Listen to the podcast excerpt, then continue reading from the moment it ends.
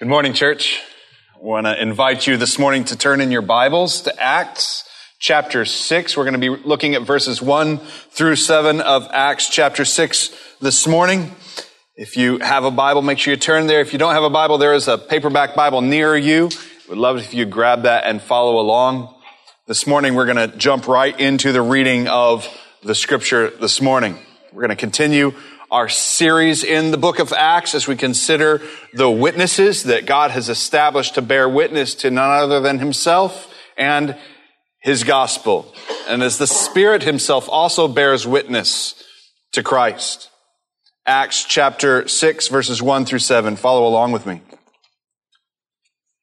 Now, in these days when the disciples were increasing in number, a complaint by the Hellenists arose against the Hebrews because their widows were being neglected in the daily distribution. And the twelve summoned the full number of the disciples and said, it is not right that we should give up preaching the word of God to serve tables.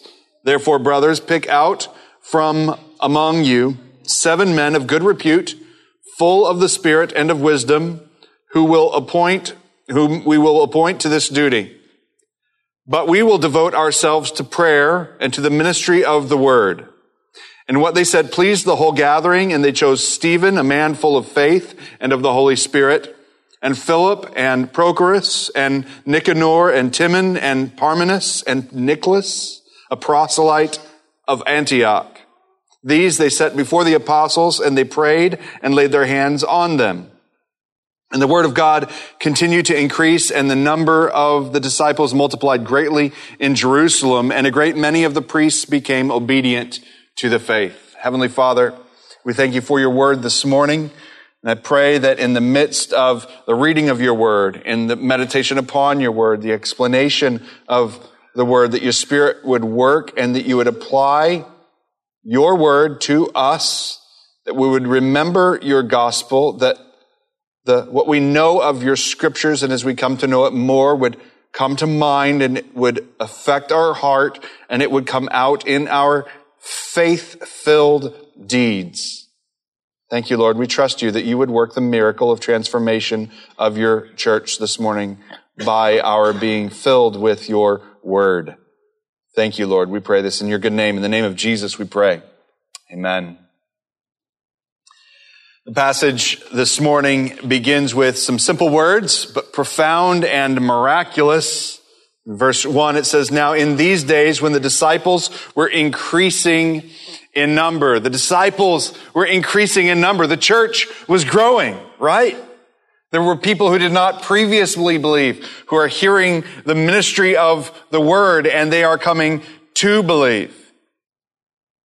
The we see what's taking place as we look at the context. If you look at the verse that comes just before it in chapter 5, verse 42, it says, and every day, so this is their daily practice. What is the routine of the church? And every day in the temple and from house to house, they did not cease teaching and preaching that the Christ is Jesus. This is crucial for us this morning. The true church of Jesus from the very beginning had a singular growth strategy. What is the church growth strategy? What is the means by which disciples would be added to their number? We are a people who preach and teach the word, specifically the gospel of Jesus who is the Christ. Now, Back about seven and a half years ago, Sandy and I arrived in Viera in Brevard County and we came here to plant a church. Okay, I came here as a church planter. But from the beginning, we have been clear in our understanding that the only way that we could plant the church is if we would first plant the gospel and pray that God would grow up his church. And there's a simple reason why. Because the church belongs to God. And according to his revelation, according to his word, the church is a creature and a product of the word preached.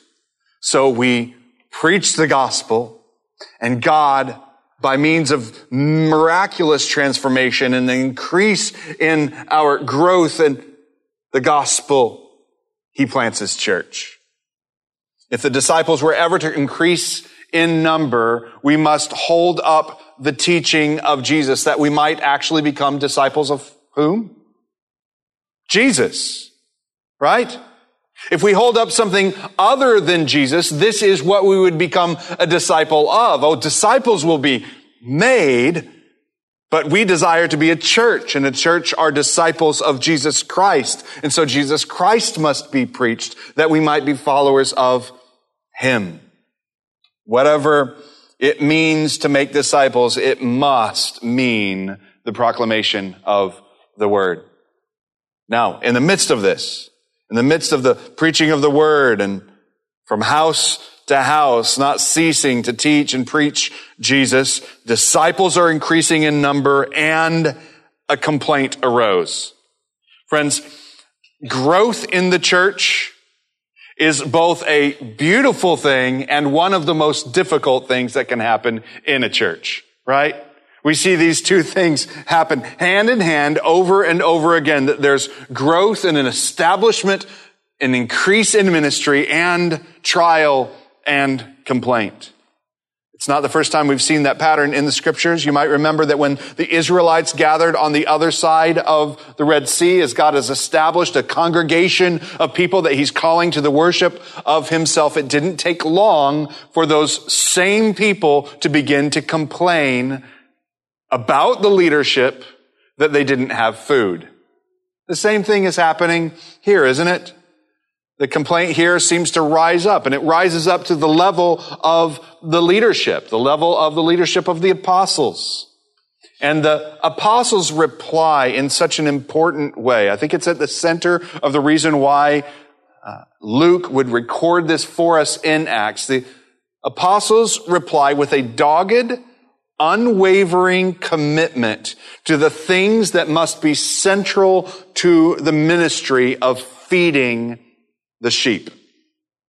The, just, the, the apostles, they are interested doggedly in the feeding of the sheep. That is, after all, what the Lord Jesus had commissioned the apostle Peter to. Feed my sheep, Jesus told him three times. But to feed the sheep means to serve up the word to seek the Lord for his purpose and his work in the midst of the congregation. It must, therefore, fall to others to tend to the daily ministry of the needs of the people. The first work of the church and its leaders is to feed the sheep the word of God, the gospel of Jesus Christ. So if they had neglected the word and prayer here, there would be no church. Do you get that? We are at the, the very beginning, right? And if they say, oh, there's a complaint, the, the food's not being distributed right, let us leave behind the word for it'll just be a moment and go tend to that complaint. Friends, there would be other complaints, right? Because as soon as complaints begin to receive the first priority, others will make complaints that they themselves and their desires and their needs and what they think is of great importance will begin to complain. And they would never go back to the word and there would be no church. But the apostles were faithful. You see, the bellies of the congregation would be full, but their spirits would be empty of the proclamation of Jesus Christ. How do we know that there would be no church? Because there would be no disciples. For without the word, without the word, there is no discipleship.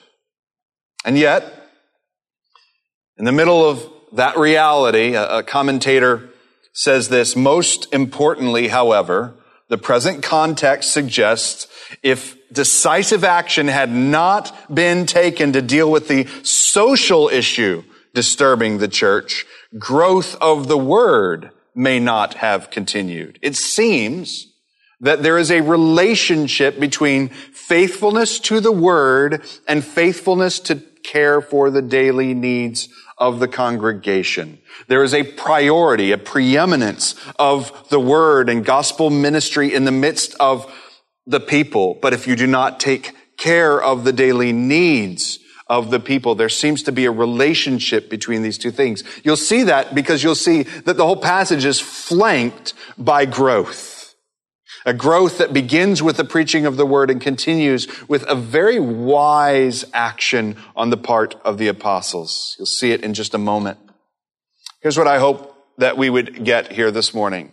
This morning, I'd like to hold out for you six marks of a healthy church. Six marks of a healthy church. Now, one of the things you may or may not know is that we are part of a family of churches called the Crosspoint Network of Churches, and we are uh, one of the things that we get from that network and are very blessed by is is the lead pastors of those churches gather uh, together via video chat uh, once a week and we talk about the scriptures that we are studying and the passages that we are preaching together in the coming weeks. And a few weeks ago, we were talking about this passage. And Pastor Jamie Vizzini, that I often learn a great deal from during the course of our conversations together, he mentioned five marks of a healthy church.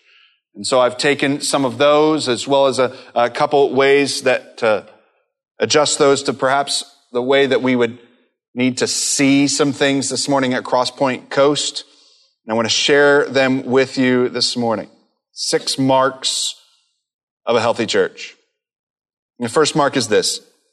A healthy church maintains the word and prayer at the center of its ministry. A healthy church maintains the word and prayer at the center of its ministry. Look at verse two with me.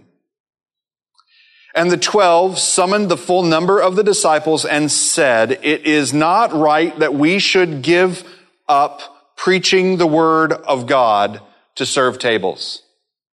I think you could put it this way. I think you could almost put a period in that sentence. And it is not right that we should give up the preaching of the word, period. It doesn't matter what comes after it. It is not right that something else would supplant the, the primacy and su- the, the centrality of the Word of God in the ministry of the apostles. I love the clarity of the statement. They clarify it again in verse four. We, we will devote ourselves to prayer and the ministry of the Word, they say. Now this has huge implications for us. It's a theme that runs its way throughout Acts and through the whole ministry of the church and through the whole testimony of the Bible about itself. I think a, a wonderful way to put this, and I'm taking this straight from Pastor Steve Timmis. He says this, it is the word that works. What is it that is doing work in our midst. It is the Word of God at work in the people of God, applied by the Spirit of God, that affects any transformation, growth, and increase in the midst of the church. We believe fundamentally that we must be centrally devoted to the Word of God, that we must exhibit this devotion in faith-filled prayer, because it's the Word of God in the people of God by which anything godly would actually take place. Isn't that what we want, church? We want something godly to grow up in the church. And if we want something godly to grow up in the church, it must come from God. And what do we have from God? We have His own Word. About every other thing, we can have no confidence that it's from God at all, right? But we know this is from God. Here's what Steve Timmis says. I think success in ministry is seeing the Word of God taken by the Spirit of God in the lives of the people of God. You hear that? The Word of God taken by the Spirit of God in the lives of the people of God and just changing them. Like that. That's how it works. Making them more like Christ. He continues. And non-believers being attracted by the corporate life of the church and seeing, listen, the gospel as the only explanation for what is going on and them responding in repentance and faith. Friends, if it's the word of God applied to the hearts of the people of God by the Spirit of God, and change takes place, we sing. We sing because He did it. We says, we say, the Lord has done this, and it's marvelous in our eyes. And if there's anything that beautiful that grows up in the midst of the congregation, it's obvious to all who see it that these people aren't cool. These people are not special, and there is very little to commend them to us, except God seems to be at work in their midst. And His Word seems to be true. Those who see are also changed as the Word of God is applied to the people of God by the Spirit of God.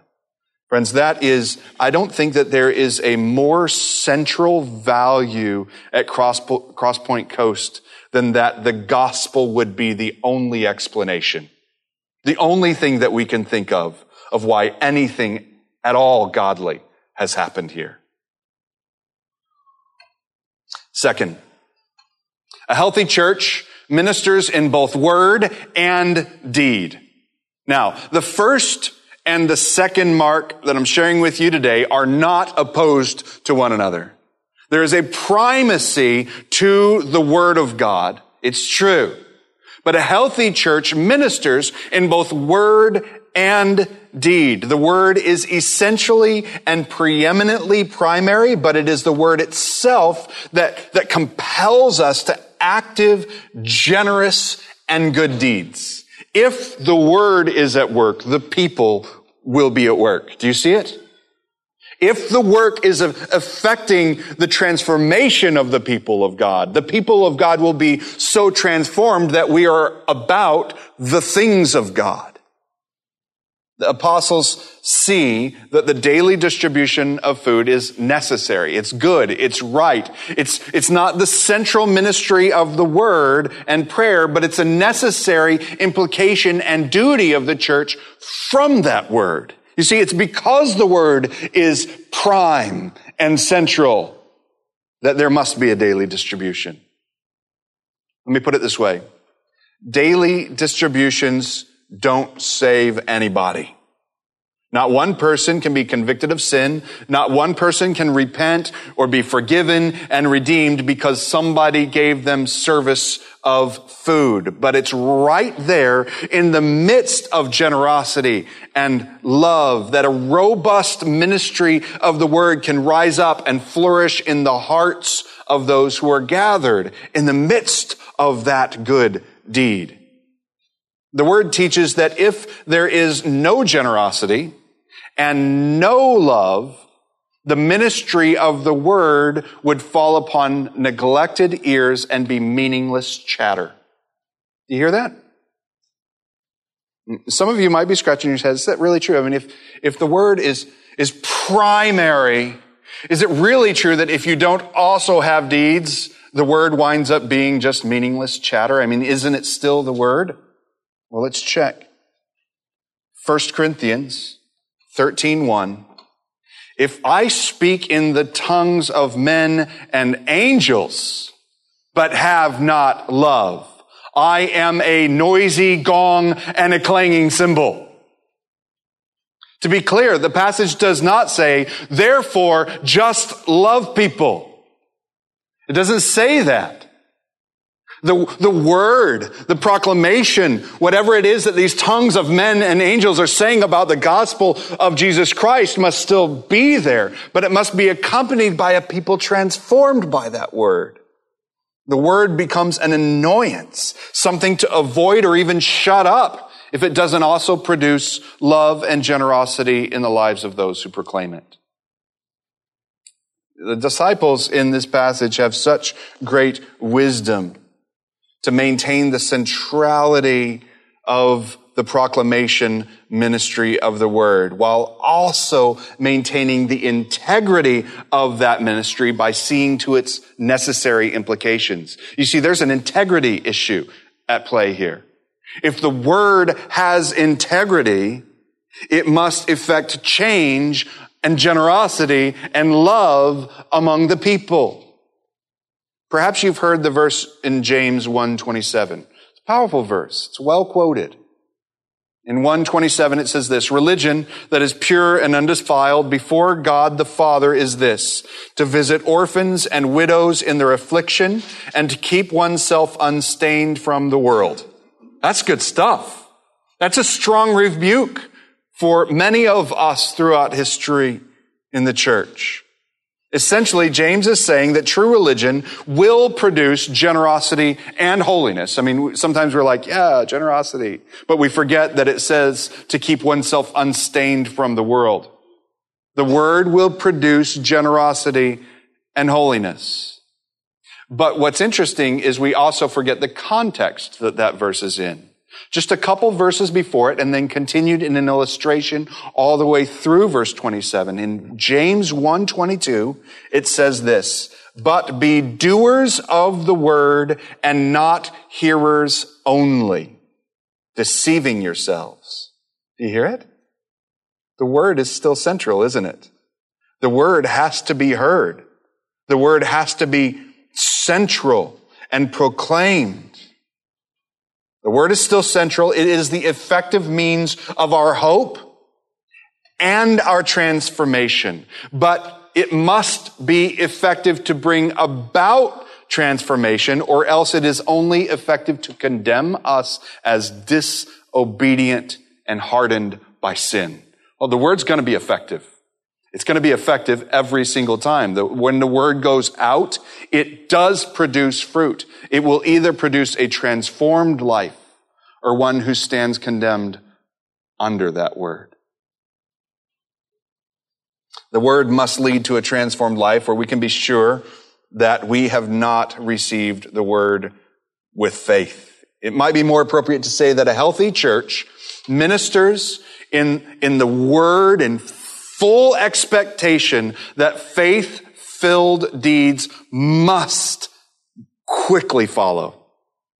And so may that be us. May that be, may we be a people who, who minister the word and keep the word of God as central and primary in all of our priorities. But may we do so in the expectation that there would be implications played out in a variety of circumstances in the lives of the people of God. A healthy church ministers in word and deed. Third, a healthy church appoints ministry leaders for the right reasons. I appreciate these words in the passage. In verse three, it says, Therefore, brothers, pick out from among you seven men of good repute. Love those words. But it's important that we not misunderstand those words. It doesn't mean men of great popularity. This isn't a high school student council vote. All right? These are people who have a reputation.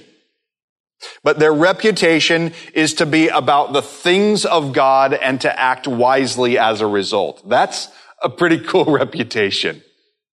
What a thing to be known by. And what a thing for a people to gather around and behind and to put forward in their midst. There are two aspects to the health of the appointment of these men in this passage. The first is the apostles discerned that to set aside these men to this duty because it was a, means by which they could see to the importance of the need to maintain the integrity of the word. They saw to the, the wisdom of seeing the word continue to play out in the generosity among the people. There's wisdom in that on the part of the apostles. Secondly, the people put forward these men because they'd seen the wisdom of the Spirit at work in them and the Word at work in their lives producing wisdom. There seems to be a desire on the part of the people to see the way of God and his kingdom flourish in their midst. It's not at the present time. There is a legitimate complaint that is rising up among the people. And then they look for someone that with, with the spirit and wisdom, with good reputation in their midst, to put them back on the way of the word of God, his gospel, his kingdom. And these men seemed like they were right for the job. You find out very quickly in the coming chapters they were definitely the right men for the job. Stephen, Philip. A healthy church appoints ministry leaders for the right reasons. Fourth, a healthy church equips and empowers the saints for the work of ministry. The passage says that they were full of spirit and wisdom. This mark of health is closely related to the previous one. I think it's evidence that the, the word and prayer were really already at the center of the mission and application of the church, such that there were people in their midst who were filled with the Spirit and who walked in wisdom. How is it that these men were full of the Spirit and wisdom? Why is it that the people were concerned first and foremost about Spirit and wisdom? Let me put it this way. In a typical church culture, and, and some of you are going to be like, yeah, I know exactly what he's talking about. I've been around the church for a little while. In a typical church culture, uh, influenced by the culture around us, a culture of fairness and representative government, would, what would have happened is they'd say, why don't we find actually eight leaders? What we're going to do is we're going to find four representatives of the Hellenists, and we're going to find four representatives of the Hebrews, and then we're going to com- create a committee of nine, and one of the apostles will be the deciding vote between these two factions. And the job of the Hebrew delegates is to lobby for the concerns of the Hebrew widows, and the job of the Hellenists is to, to lobby for the concerns of the Hellenist widows. Let me tell you right now, I would not want to be the apostle on that committee, but I've been on that committee before.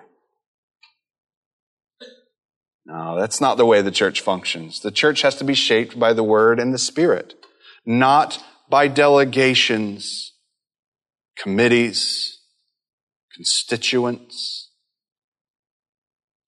And I just want to pause there and let that let, sit in that for a second. I can I can guarantee you there will be times during the course of the life of Crosspoint Coast as we do different things, as we organize various ways, as we see to a variety of concerns, as we appoint leaders to various tasks, that will, there will be times in your heart where you say, I don't feel represented. That, that, that's, that's in us. It's in our culture. We swim in it. All right. And it's not necessarily a bad thing to ask. It's just not the first thing. The real question for us to ask is, are the people who lead us filled with the Spirit and wisdom?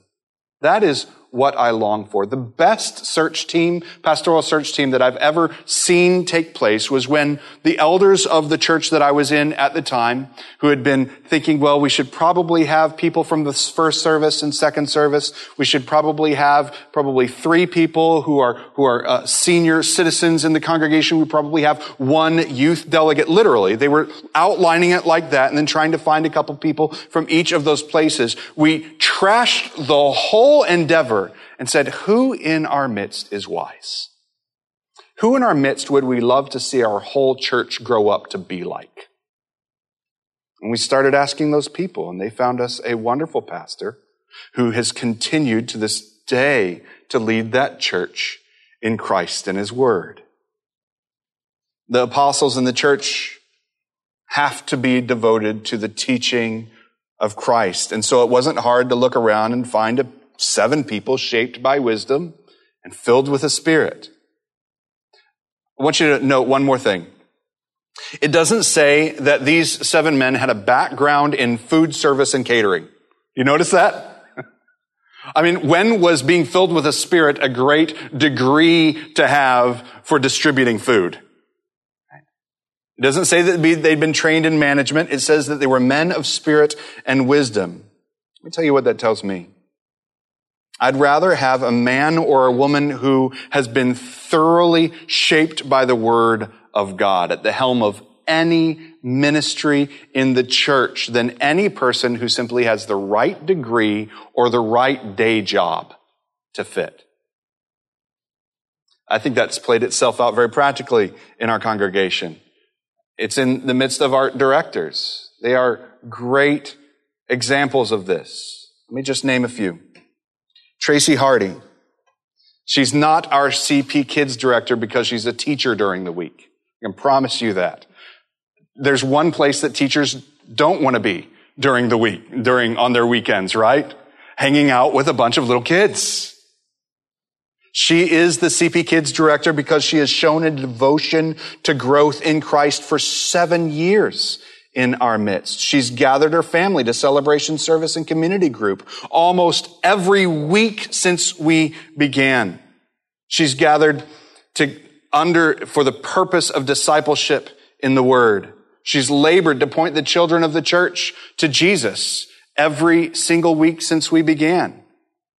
This is a woman who is filled with the Spirit and wisdom. Consider David Bohannon, our worship director. None of them like this. We're going to do it anyway. We ought to consider those who have been wise among us, been examples of the faith. David Bohannon, our worship director, is a tremendous musician. He is. But from the very first time that we asked him, would you mind helping us just fill in one Sunday, just lead for us in the middle of some transition that we were in as a church. He's shown a devotion to a few things that are so essential, a devotion to see the gospel proclaimed, to see the congregation sing, not just display the band's talent, to sing songs that tell the same story as the scripture that's read and the sermon that's preached and the prayers that are prayed. He is a man that is filled with the Spirit and wisdom. James Rep, our productions director, isn't a guy who just loves sound and tech. He's a man who has a pastor's heart. He wants to see the behind the scenes details get out of the way of the elders and of the congregation so we can get busy about the business of celebrating Jesus and proclaiming the gospel. James Rep is a man who is full of the Spirit and of wisdom. Joyce Rep, our connections director, isn't just a detail oriented person. She's not just a person who is fun and easy to get along with. She wants to train up and encourage an entire congregation to be hospitable, truly hospitable. She wants to see us welcoming the stranger so that they actually feel like a guest. So it's not just a term that we use to make people feel better about the fact that we are truly glad you're here. She wants to see the church truly acting like a fellowship of believers. She's a woman who is full of the Spirit and of wisdom. I love these people. I love so many more people that have served in a variety of capacities, and they have done so not first out of their ability, their giftedness, or their skill set, but they have done so as a people who have been humbled by the word. And they believe that God will work in the midst of whatever efforts they would put forth for the sake of Christ, always being devoted to the Word and filled with the Spirit. It's essential. Fifth, a healthy church displays the power of the gospel through unity and diversity. In the passage, we hear of Hellenists and we hear of the Hebrews. The Hellenists were Greek speaking Jews. They were likely influenced in a number of ways by the Greek culture that surrounded and permeated the cities that were around them, whereas the Hebrews were those who were more grounded in both the language and the culture of the Israel. You might say the Hebrews had home court advantage in this case. Now, it's a beautiful thing that both of these groups were receiving from the same daily distribution. Now they could have said, hey, why don't we do this? Why don't we have the Hellenists and their do- donations be collected over here? And then we'll have the Hebrews and their donations be collected over here. Then there will be peace because there will be a wall between us. Seems fair? It would be fair but it wouldn't be beautiful. They wouldn't pay attention to the word and what the word has done in reconciliation. And if the word is at the center, we all have a singular devotion and a singular source of any generosity. Instead, the apostles and the people continue to make a central contribution and all were receiving from this central generosity. What a beautiful testimony of the unifying and reconciling work of the gospel. Now, I want to note a few things that happened to bring this potentially divisive situation back to unity. First, the apostles maintained a commitment to the word. It would be easy to ask, isn't this just a, a question of simple math? Don't, don't we just simply administrate this? This is just an administrative issue. And the apostles say, no, there's no such thing as a simple administrative issue. We're going to be devoted to the word and we're going to look for people who are filled with the spirit and wisdom to see to the situation. The apostles saw the real life implications of the word for the community, and the people chose to prioritize unifying wisdom rather than polarizing complaint here. Now, where the gospel remains central, we have a means to be reconciled. I've watched that play itself out, I don't know how many times at Crosspoint Coast, and it's beautiful every time. But I'll tell you where the fight is. The fight is not to be reconciled. That's easy if Christ is preeminent, because he's the one who does it. We don't have to reconcile ourselves. We don't have to fight for unity because Christ has reconciled us on his cross. You know where the fight is? To remember that it worked. To remember that it's still the central reality in the midst of our complaint and our sin.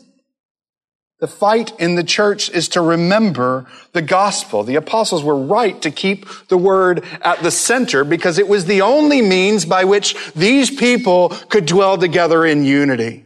They believed the gospel actually works.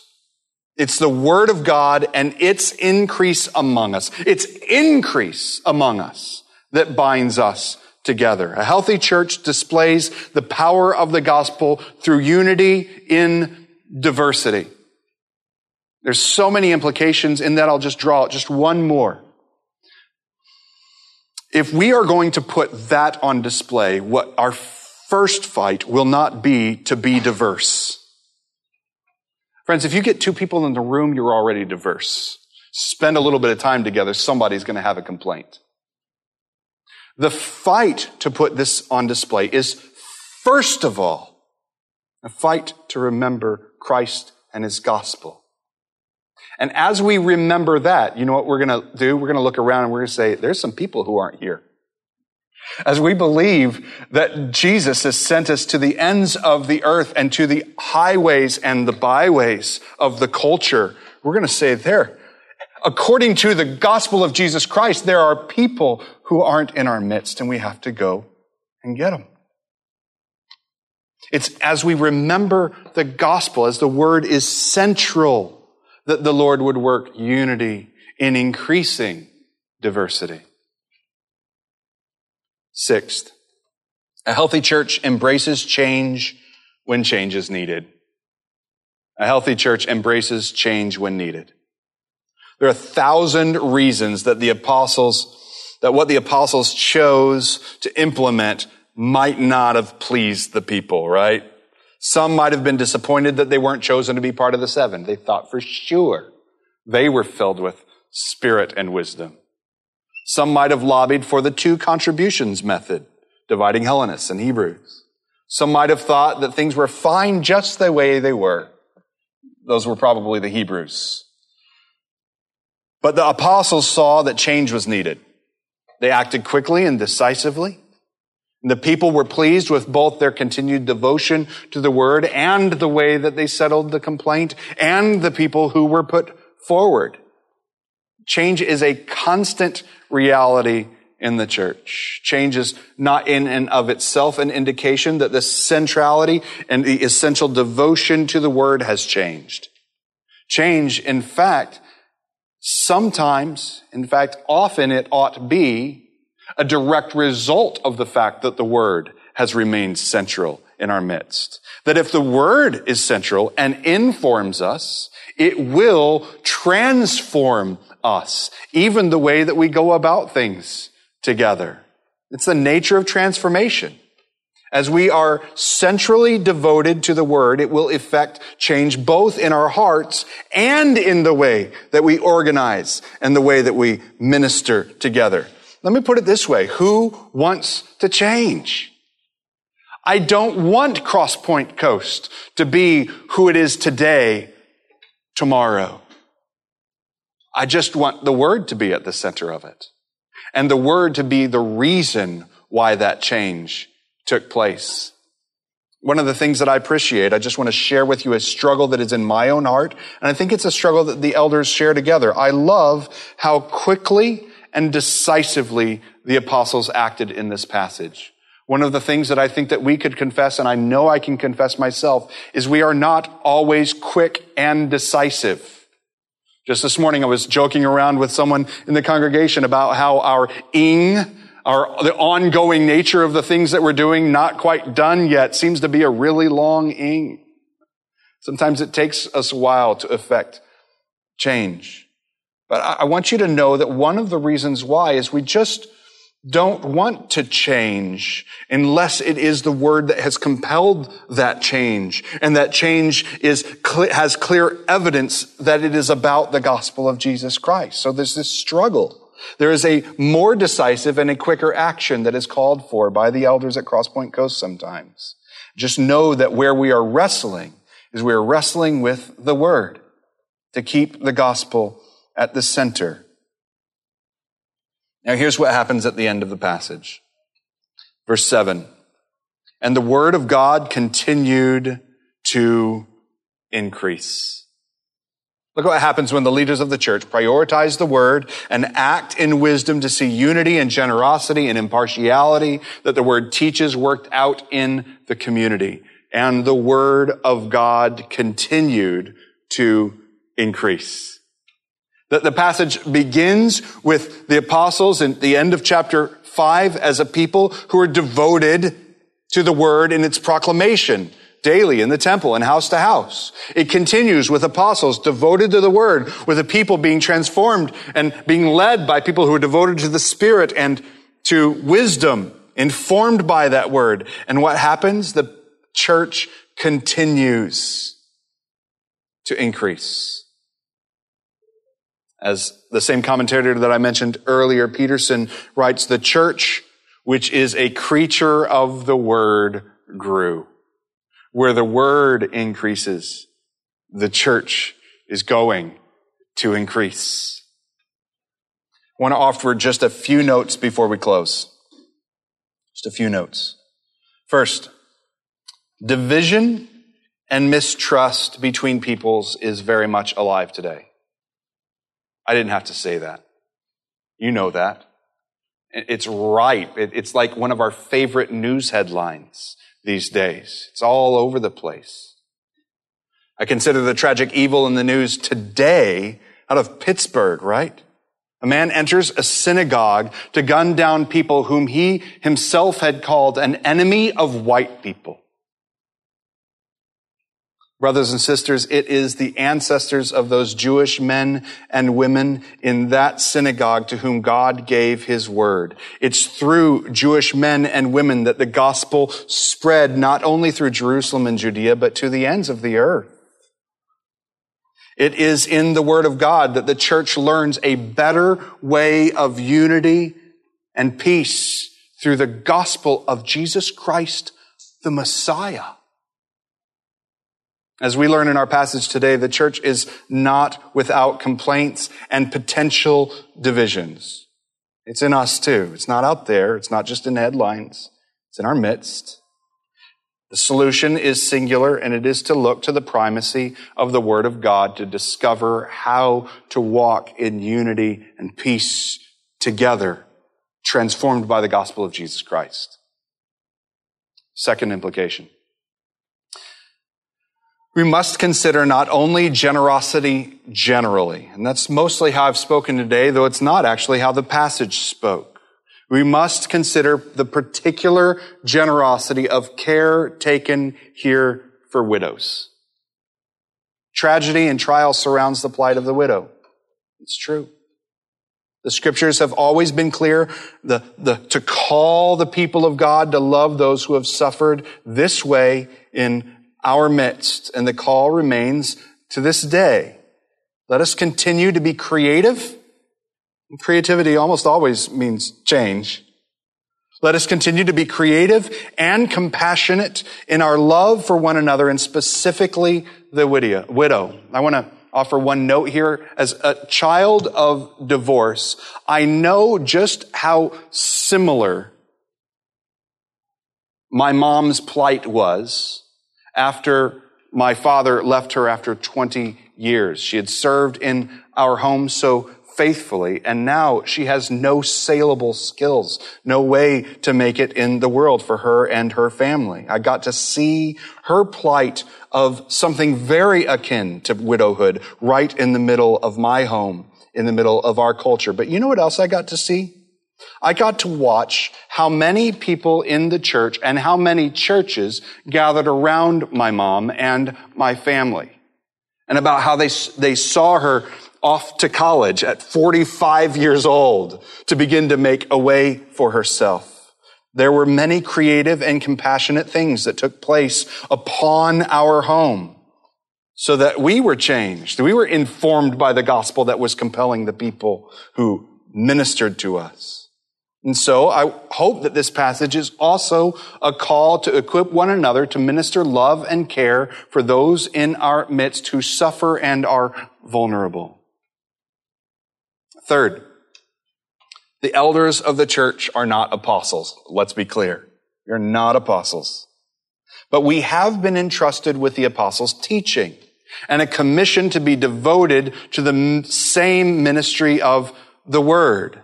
The elders of Crosspoint Coast, Mark Schladorn, Matt Hardy, Jeremiah Fife, and Joel Fair as an elder candidate.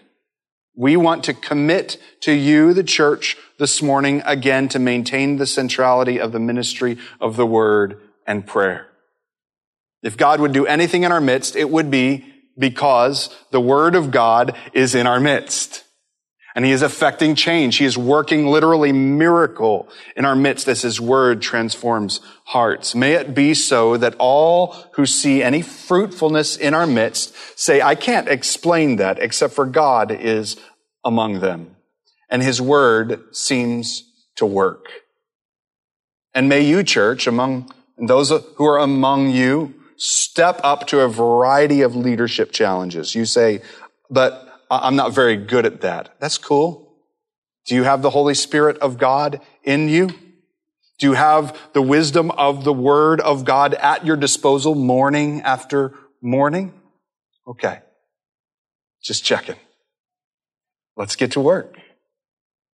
Let's labor together in the same spirit and the same wisdom provided by the word, that the word of God would continue to increase, that the number of disciples would multiply greatly, and that the, all who hear the word would become obedient to the faith.